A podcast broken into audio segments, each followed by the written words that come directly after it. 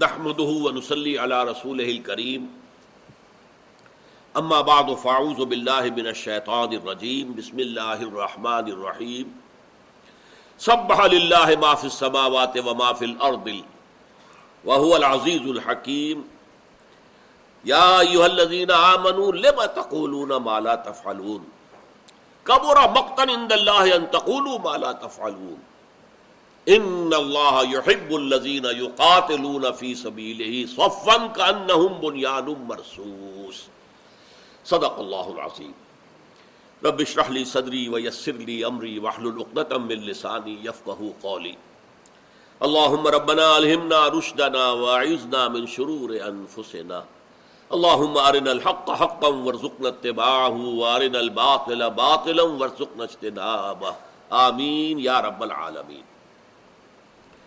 سورہ صف کی پہلی آیت پر ہم گفتگو مکمل کر چکے اور بحثیت مجموعی سورہ صف ہمارے مطالعہ قرآن حکیم کے منتخب نصاب میں کس جگہ واقع ہوئی ہے اور خود قرآن مجید میں جو دس صورتیں مدنی یکجا آئی ہیں اور ان کے مشترک اوصاف کیا ہیں، ان پر بھی گفتگو ہو چکی ہے۔ اب دوسری آیت دیکھیے، میں نے عرض کیا تھا کہ ان صورتوں میں آپ کو یہ قدر مشترک ملے گی۔ کہ ڈانٹ ڈپٹ کا انداز ہے، زجر و توبیخ کا انداز ہے، ملامت کا انداز ہے۔ فرمایا، یا الذین آمنو، اے ایمان کے دعوے داروں۔ اور ایمان کے دعوے داروں میں میں نے جو عرض کیا تھا، تینوں گروپ سامنے سمجھیے یقیناً ان میں مومنین صادقین بھی ہیں، سچے مومن۔ ان میں منافق بھی شامل ہیں، اس لیے کہ وہ بھی ایمان کے دعوے دار تھے۔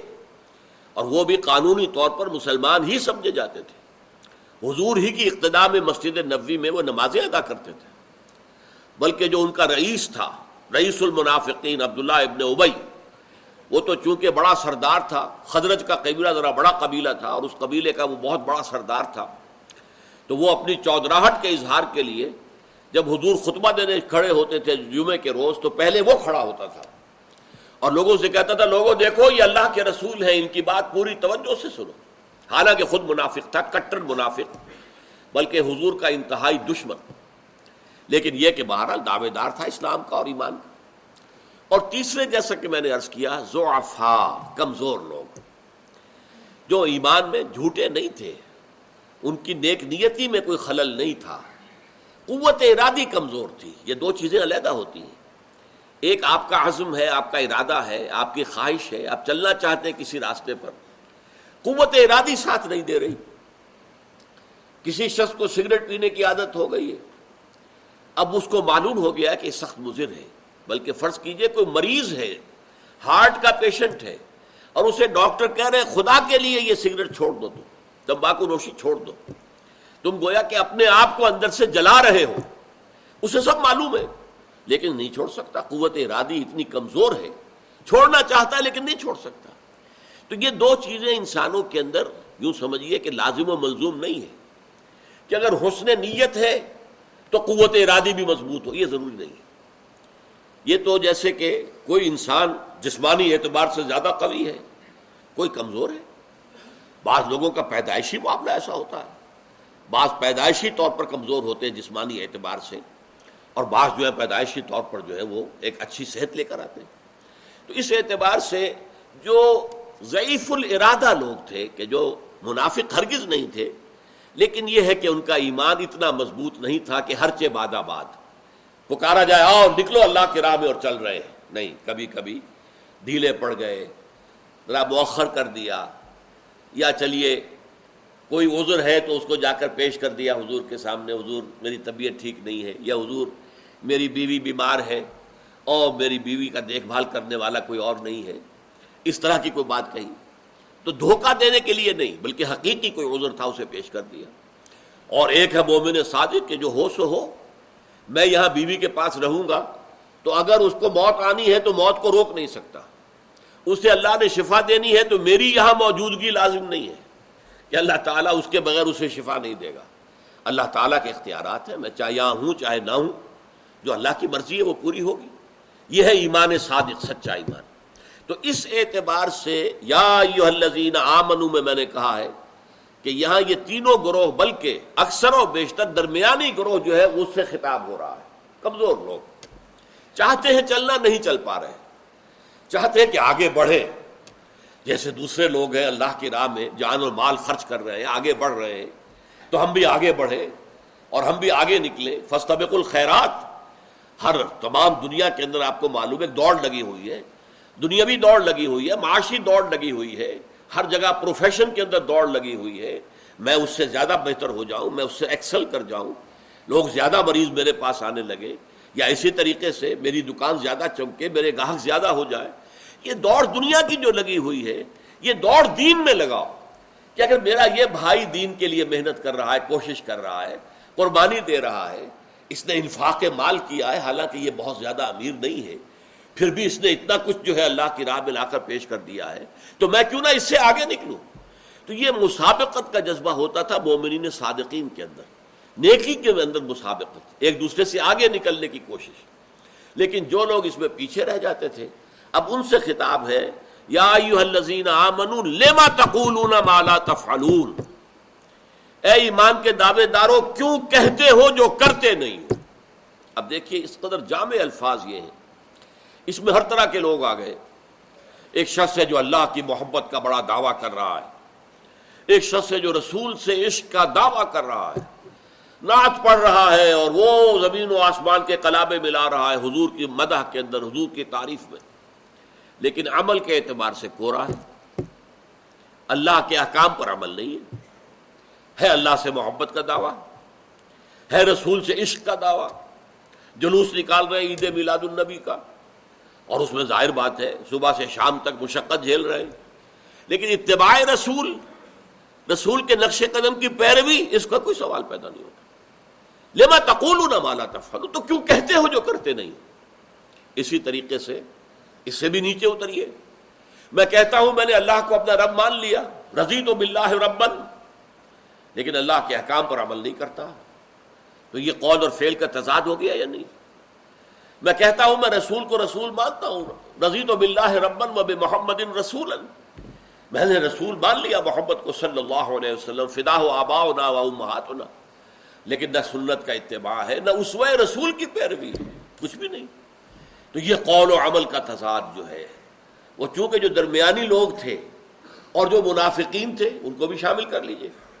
یہ مومنین صادقین سے تو خطاب ہو ہی نہیں سکتا۔ اس لیے کہ وہ تو ہر وقت حاضر تھے، ہر چے باد۔ آباد ماں کشتی دراب انداختے اب ہم نے تو اپنی کشتی جو ہے دریا میں ڈال دی، سمندر میں ڈال دی۔ اب جو ہو سو ہو۔ کشتی تیرے گی تو ہم بھی تیریں گے، یہ ڈوبے گی تو ہم بھی ڈوبیں گے۔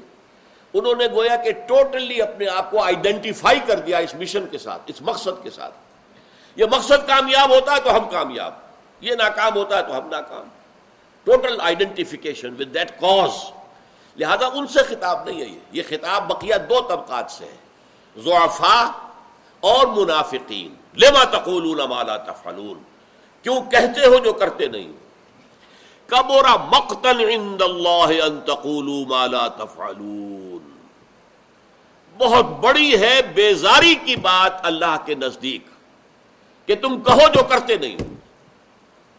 یعنی ایک تو یہ ہو سکتا ہے خیال کہ چلیے ہم کچھ کر نہیں رہے، زبانی تو کلامی تو ہم کر رہے ہیں نا، کچھ نہ کچھ کریڈٹ تو ملا آخر۔ یہ کافروں سے تو یقیناً ہم مختلف ہو گئے نا، جو اللہ کو اللہ مانتے ہی نہیں، رسول کو رسول مانتے ہی نہیں۔ ان سے تو یقیناً ہم بہتر ہیں، لیکن نہیں۔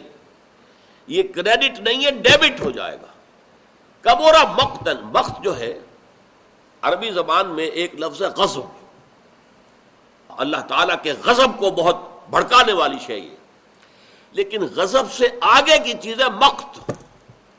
اس کو یوں سمجھیے کہ آپ کو کسی شخص سے اچھے کام کی توقع تھی، اچھی امید تھی، اس نے وہ کام نہیں کیا، اس کے برعکس روش اس کی سامنے آئی، تو آپ کو غصہ آئے گا۔ غصہ کیوں آتا ہے؟ مجھے تو اس سے توقع اچھے بات کی تھی، اچھے کام کی تھی۔ اس میں صلاحیتیں میں دیکھ رہا تھا کہ عمدہ کام کی ہے، اعلیٰ سے اعلیٰ مراتب تک پہنچنے کی ہے۔ یہ کہاں دھنس کر رہ گیا، کہاں بیٹھ گیا؟ تو اس میں غصہ آئے گا۔ اس غصے کے بڑھتے بڑھتے بڑھتے بڑھتے ایک کیفیت وہ ہوتی ہے، بیزاری ہو جاتی ہے۔ اب اس کا ذکر بھی آپ پسند نہیں کرتے۔ اب آپ کے اندر اس کی طرف سے وہ شدید ایک نفرت پیدا ہو جاتی یہ بیزاری جو ہے، یہ مقت ہے۔ غضب سے بہت آگے کی شے۔ قرآن مجید میں یہ لفظ آیا ہے، نکاح مقت یعنی وہاں رواج تھا عرب میں کہ فرض کیجیے ایک شخص کی چار پانچ بیویاں ہیں۔ اب اس کا ایک بیٹا بڑا بیٹا، ظاہر بات ہے وارث بڑا بیٹا ہوتا تھا۔ وہ ایک ہی ماں سے ہے نا۔ باقی سوتیلی مائیں جو ہے انہیں وہ اپنے گھر میں ڈال لیتا تھا اپنی بیویوں کی حیثیت سے۔ گویا کہ یہ میراث کے درجے میں یہ لونیاں ہیں جو اسے مل گئی اسے وہ خود بھی کہتے تھے کہ اگرچہ یہ رواج ان کے ہاں تھا لیکن کہتے تھے یہ نکاح مقت ہے، بہت گھناونا نکاح ہے، بہت بری بات ہے۔ جو باپ کی منقوہ رہی ہے، باپ کے زیر نکاح رہی ہے، اس کو اپنی بیوی بنا لینا۔ چاہے دو بول جو ہے، ایجاب و قبول کے بھی پڑھ لیے جائیں، آپ باضابطہ نکاح کر رہے ہیں ان سے، لیکن وہ تمہاری ماں ہے، سوتیلی ماں، اس سے نکاح کر رہے ہیں۔ یا بغیر نکاح کے انہیں لوڈیوں کی طریقے سے اپنے گھر میں ڈال لینا۔ تو اس کو وہ کہتے تھے نکاح مقت یعنی یہ کہ ان کے ہاں یہ لیگل تو تھا۔ ایک شخص کو یہ اختیار حاصل تھا قانونی اعتبار سے۔ جیسے آج ہم دیکھ رہے ہیں، دو مردوں کی شادی لیگلائز ہو رہی ہے۔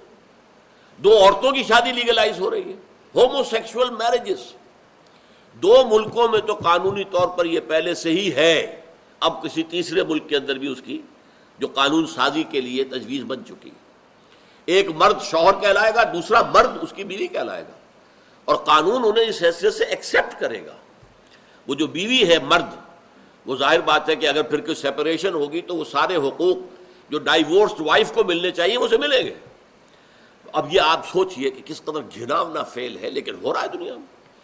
اسی طرح وہاں پر اگرچہ وہ کہتے تھے گھناونا کام ہے یہ، بڑا نفرت اور بیزاری والی بات ہے کہ کوئی شخص اپنی باپ کی منقوہ بیویوں کو وہ اپنی لونڈیاں بنا لے یا ان سے نکاح کر لے۔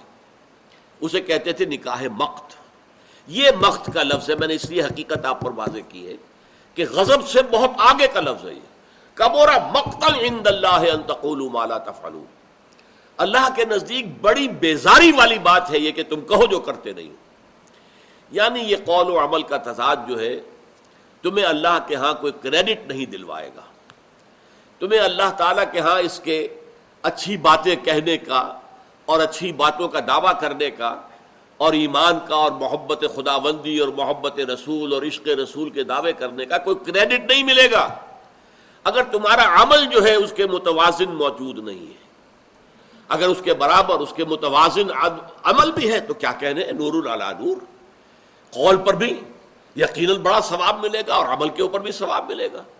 دونوں چیزیں جمع ہو گئی ہیں، دونوں ایک دوسرے کی تائید کر رہی ہیں، دونوں ایک دوسرے کی تقویت کا موجب ہے لیکن یہ کہ اگر عمل نہیں ہے، اور یہ ہم پڑھ چکے ہیں سورہ حامیم سجدہ میں، خاص طور پر ایک دائی جو ہے اللہ کے راستے میں، لوگوں کو اللہ کی طرف بلانے والا شخص، وَمَنْ أَحْسَنُ قَوْلًا مِّمَّنْ دَعَا إِلَى اللَّهِ وَعَمِلَ صَالِحًا وَقَالَ إِنَّنِي مِنَ الْمُسْلِمِينَ۔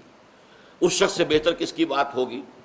کہ جو اللہ کی طرف بلائے لوگوں کو اور خود عمل نیک کرتا ہو، یہ اس کے لیے شرط لازم ہے۔ اور یہ کہے کہ میں بھی مسلمانوں میں سے ہوں، میں بھی اللہ تعالیٰ کا فرما بردار ہوں، میں بھی اللہ کا حکم ماننے والا ہوں، اسی کے فرامین پر چلنے والا ہوں۔ میں کوئی بہت اونچی شے نہیں ہوں، میں کوئی بڑے بڑے ہی تقوا کا اور زہد کا دعویٰ نہیں کر رہا ہوں۔ میں بھی کمزور آدمی ہوں، مجھ سے بھی کبھی خطا ہو سکتی ہے، مجھ سے بھی غلط کام ہو سکتے ہیں، لیکن میں توبہ کرتا ہوں، فوراً پلٹ آتا ہوں، رجوع کرتا ہوں، اللہ کے جناب میں پچھتاوے کے ساتھ جو ہے رجوع کرتا ہوں۔ تو اس یہ کیفیت انسان میں برقرار رہے۔ تو یہ شے جو ہے، اسی طریقے سے سورہ بقرہ کی وائد بھی میں آپ کو سنا چکا ہوں۔ اتامرون الناس بالبر وتنسون انفسکم وانتم تتلون الكتاب فلا تعقلون۔ کیا تم لوگوں کو نیکی کی، بر کی تقوا کی، خیر کی تلقین کرتے ہو اور اپنے آپ کو بھول جاتے ہو؟ اپنے دامن کو نہیں دیکھتے، اپنے عمل کو نہیں دیکھتے، اپنے گریبان میں نہیں جھانکتے؟ ذرا حال ہے کہ تم کتاب پڑھتے ہو، تلاوت کرتے ہو، تو تمہیں عقل نہیں ہے، تم سوچتے نہیں ہو، غور و فکر سے کام نہیں لیتے۔ افلا تدبرون القرآن ملا قلوب الاقفالها کیا یہ قرآن پر تدبر نہیں کرتے؟ یا ان کے دلوں کے اوپر اس کے تالے پڑ گئے؟ تو یہ جو ہے دوہری بات ہو جائے گی۔ ایک تو یہ کہ ایک شخص صرف دعویٰ کر رہا ہے ایمان کا، اللہ کی محبت کا حضر رسول سے ساتھ عشق کا، لیکن قول اس کے برعکس، عمل اس کے برعکس ہے۔ ایک شخص جو اس سے بھی آگے بڑھ کر خیر کا دائی بن کر کھڑا ہو جاتا ہے۔ بھلائی کی طرف لوگوں کو بلاتا ہے، نیکی کا حکم دیتا ہے، بدی سے روکتا ہے۔ اللہ کی طرف بلانے والا ہے۔ دائین اللہ اللہ کی طرف بلانے والا۔ لیکن اپنے کردار میں گھٹیا ہے، نیچ ہے، بہت ہی غلط کردار کا آدمی ہے۔ تو در حقیقت یہ چیزیں جو ہے یہ اس میں آ جائیں گی۔ کبورا مقتن عند اللہ ان تقولوا ما لا تفعلون۔ اللہ کے نزدیک بڑی بیزار کن ہے یہ بات۔ بہت بڑی بات ہے بیزاری کے اعتبار سے کہ تم کہو جو کرتے نہیں اب دیکھیے اس کے بعد فوراً کنٹراسٹ دکھا دیا گیا۔ دیکھو مسلمانوں، تمہیں اللہ سے محبت کا دعویٰ ہے، تمہیں رسول کے ساتھ عشق کا دعویٰ ہے، تو سن لو۔ ان اللہ يحب الذين يقاتلون في سبيله صفا كانهم بنيان مرصوص۔ اللہ تعالی کو تو محبت ہے اپنے ان بندوں سے۔ جو اس کی راہ میں جنگ کرتے ہیں ایسی صفے باندھ کر گویا کہ سیسا پلائی ہوئی دیوار ہے۔ اب یہاں پر جہاد کی نوی منزل کا ذکر کر دیا گیا۔ یہاں پر آپ دیکھیں گے کہ اسی سورہ مبارکہ کا دوسرا رکو جب آئے گا تو جہاد کی بات کی جائے گی۔ اور وہاں سوال کیا ہوگا؟ یا الذین آمنوا، هل ادلکم علی تجارت تنجیکم من عذاب علیم؟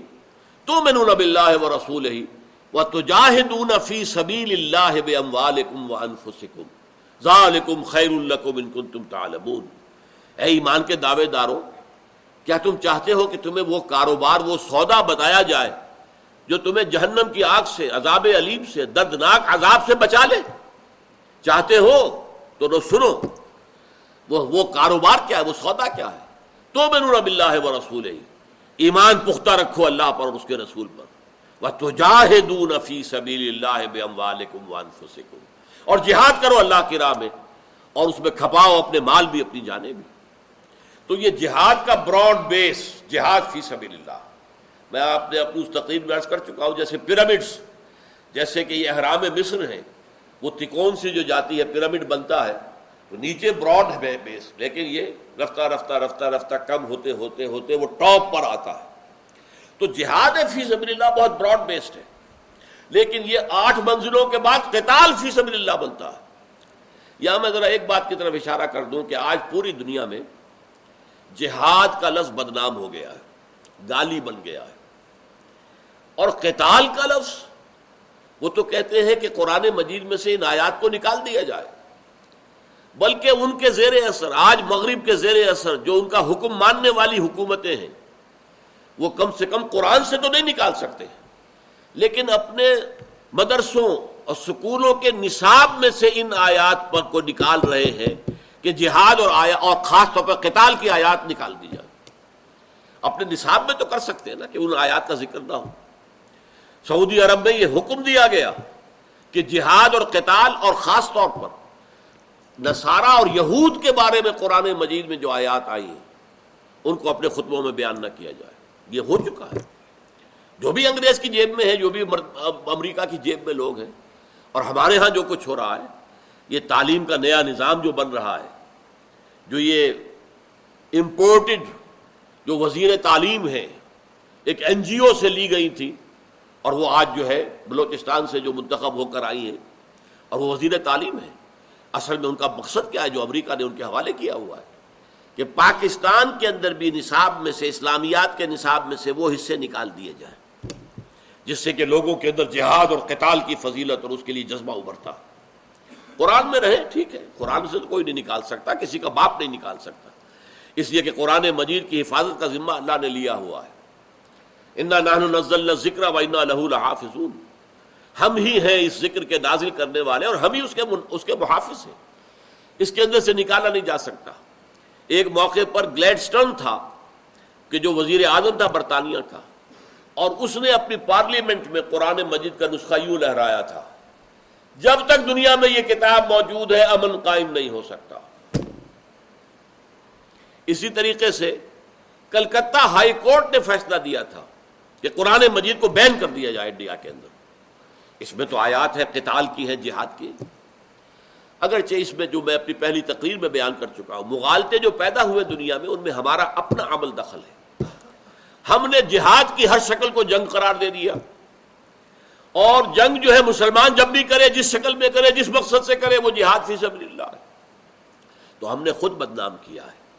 اس حوالے سے یہ جان لیجیے یہاں جس قتال کا ذکر ہو رہا ہے، یہ وہ آٹھ منزلوں سے گزر کر جہاد کرنا اور قتال کرنا ہے۔ پہلے دعوت دینی ہے، پہلے اپنے آپ کو پورا اتارنا ہے اللہ تعالیٰ کے احکام کے مطابق۔ اپنے نس کے خلاف جہاد کرنا ہے۔ معاشرے کے غلط جو دباؤ ہیں، ان کو رجسٹ کرنا ہے، ان کے خلاف جہاد کرنا ہے۔ کہ تم ہمیں ادھر دلانا چاہتے ہو، ہم نہیں جانا چاہتے اب دوسری طرف جائیں گے۔ شیطان کے خلاف جہاد کرنا ہے، جو ہمارے نفس کے اندر پھونکے مارتا ہے۔ اور ہماری جو خواہشات ہیں اڈ لبڈو جو ہمارے اندر شہوات ہیں، ان کے اندر پھونکے مار کر انہیں مشتعل کرتا ہے۔ پھر یہ کہ معاشرے کے اندر غلط نظریات کے خلاف جہاد ہے، غلط فلسفوں کے خلاف جہاد ہے، غلط خیالات کے خلاف جہاد ہے۔ اور دین کی دعوت دینا ہے حکمت کے ساتھ، معاوضہ حسنہ کے ساتھ جدال کرنا پڑے تو وہ بھی بہت عمدہ طریقے سے۔ وجاد الملتی احسن۔ پھر اگر تکلیف آ رہی ہے تو جھیلی جائے، برداشت کی جائے ریٹیلیٹ فوراً نہ کیا جائے۔ جب تک کہ طاقت اتنی نہ ہو جائے کہ آپ شور ہو جائیں کہ اب ہمارے پاس اتنی طاقت ہے۔ کہ ہم اس نظام باطل سے ٹکرا کر اور اس کو ہم ختم کر سکتے ہیں۔ تب میدان میں آئے، قتال کا معاملہ بھی آ جائے گا۔ لیکن ان منزلوں سے گزرے بغیر یہ تو ہو سکتا ہے کوئی جنگ جائز ہو۔ اپنے حقوق کے لیے جنگ کی جا رہی ہے۔ ظاہر بات ہے، اب روسی فوجیں آ گئی تھی افغانستان میں، تو ہر افغان کا آدمی کا اور ہر شخص کا یہ فرض تھا کہ وہ اپنے ملک کی آزادی کے لیے تحفظ کرے، لڑے۔ یہ جہاد تھا، جائز تھا۔ جہاد فی سبیل الحریت، آزادی کے لیے جہاد۔ اس کے لیے یہ آٹھ منزلیں طے کرنی ضروری نہیں ہے۔ اب اس کے لیے وہ آٹھ منزلیں طے کرنی شروع کر دیتے تو وہ تو جو روس کا اقتدار اور اختیار ہے اور وہاں پر وہ پنجے اپنے پورے جو ہے وہ گاڑ لیتا۔ اس جہاد کے لیے یہ آٹھ منزلیں نہیں ہیں۔ وہ تو فوراً میدان میں آؤ اور اپنی جان دینے کے لیے تیار ہو جاؤ۔ یہ جائز جنگ ہوگی دفاع کے لیے، اپنے ملک کے دفاع کے لیے۔ بھارت حملہ کر دے ہم پر۔ ہم میں سے ہر شخص کا فرض ہوگا کہ اس کے لیے مدافعت کے لیے جو بھی کچھ کر سکتا ہو اگرچہ سویلین ظاہر بات ہے، بہت کم کر کچھ کر سکتے ہیں آج کل۔ لیکن یہ کہ ظاہر بات ہے کہ افغانستان میں جنہوں نے جہاد کیا تھا، وہ سب سویلینز ہی تو تھے، وہ کوئی فوجی تو نہیں تھے۔ ایک عوامی سطح پر ایک بات اٹھ جائے، ہر شخص کھڑا ہو جائے۔ اس حوالے سے یہ تو وہ آٹھ منزلیں طے کر کے جہاد نہیں ہے یہ۔ یہ جہاد جائز جہاد ہے اپنے دفاع کے لیے، اپنے حقوق کے لیے۔ لیکن جہاد فی سبیل اللہ نہیں ہے۔ جہاد فی سبیل اللہ جو چلے گا، وہ یہ آٹھ منزلیں طے کرے گا۔ حضور نے یہ آٹھ منزلیں طے کی پندرہ برس میں۔ تیرہ برس مکے کے اور دو برس پھر مدینے میں جا کر۔ اور اس کے بعد غزوہ بدر ہوا، پہلا قتال ہوا۔ پندرہ برس تک جہاد ہوتا رہا، دعوت ہوتی رہی، تبلیغ ہوتی رہی، تزکیہ ہوتا رہا، تربیت ہوتی رہی، تعلیم ہوتی رہی، تیاری ہوتی رہی۔ اور اگر کوئی مار رہا ہے تو اس کو مار سہ لی ہے، جھیل لی ہے، کسی نے گالی دی ہے تو برداشت کیا ہے۔ پتھراؤ ہو رہا ہے تو جواب میں جو ہے پھول پیش کیے گئے۔ یہ سارا کام ہو رہا تھا۔ جہاد ہو رہا تھا، قتال نہیں تھا۔ قتال آ کر اس وقت ہوا ہے جب محسوس ہوا کہ اب اللہ تعالیٰ نے فضل و کرم فرمایا، ہمیں جو ہے ایک ایسی جگہ دے دی ہے جہاں ہمیں کافی طاقت حاصل ہے۔ ہمارا ایک بیس ہے، یہاں سے ہم لانچ کر سکتے ہیں ایک آفینسو اہل بکہ کے خلاف مشرقین کے خلاف۔ تو پھر قتال کا مرحلہ ہے۔ لیکن یہاں پر اس آیت میں آخری منزل کا ذکر کر دیا گیا. یہ کیوں؟ کہ جان لو اگر یہ تمہارا ہدف نہیں ہے، تو پھر تم سچے مومن نہیں ہو. یعنی یہ کہ آپ راستہ تو طے کرتے ہیں، آپ کو جانا ہے سو میل، لیکن آپ کو معلوم ہے جانا کہاں ہے؟ جانا ہے ساہیوال جانا ہے، یا جانا ہے سرگودے جانا ہے. منزل تو معین ہے نا. چاہے ابھی آپ چل رہے ہیں، ابھی دس میل پہنچے، ابھی بیس میل پہنچے، ابھی تیس میل پہنچے، ابھی چالیس میل پہنچے ہیں اسی میل آ گئے، نوے میل آ گئے، اب اگلا جو ہے پڑاؤ جو ہے اسے سو میل پر آ جائے گا۔ لیکن یہ کہ ہدف معین ہونا چاہیے۔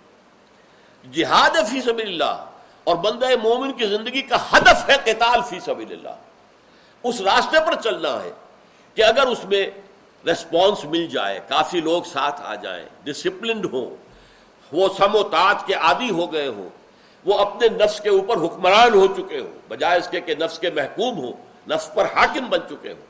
اپنا تزکیہ کر چکے ہوں۔ اللہ کی محبت اور آخرت کی نجات کے سوا کوئی شے ان کا مقصود و مطلوب نہ رہے۔